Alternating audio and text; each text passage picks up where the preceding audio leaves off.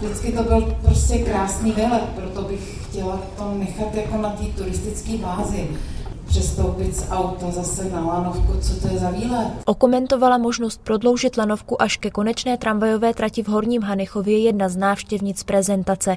Architekti to zvažují u všech druhů lanovek, které na Ještědu připadají v úvahu. Ty popisuje architekt Zdeněk Dřevěný. Dvě možnosti jsou takové jako kivadlový, to znamená velký vůz tam a zpátky a ta třetí možnost je oběžná lanová dráha, odpojitelná, malý kabinky. Údržba kivadlových drah je podle dřevěného levnější. Oběžná dráha zase nabízí větší soukromí pro cestující. Sedí v šesti nebo deseti lidech, kdežto v autobusu nebo v tramvaji jste prostě e, ve voze, který má kapacitu 50 až 110 osob. Dodává architekt. Kancelář Sial město přípravou studie pověřilo i díky její historii, vysvětluje náměstek primátora Jiří Jandourek za starosty pro liberecký kraj. Sial je liberecká firma, ale zároveň vlastně Sial v době Eh, slávy v 60. 70. letech vlastně připravoval a vyhrál soutěž na Liberecký ještět, proto jsme zvolili jako tradici, protože Karel Lubáček se zabýval i lanovou dráhou, řešil vůbec jako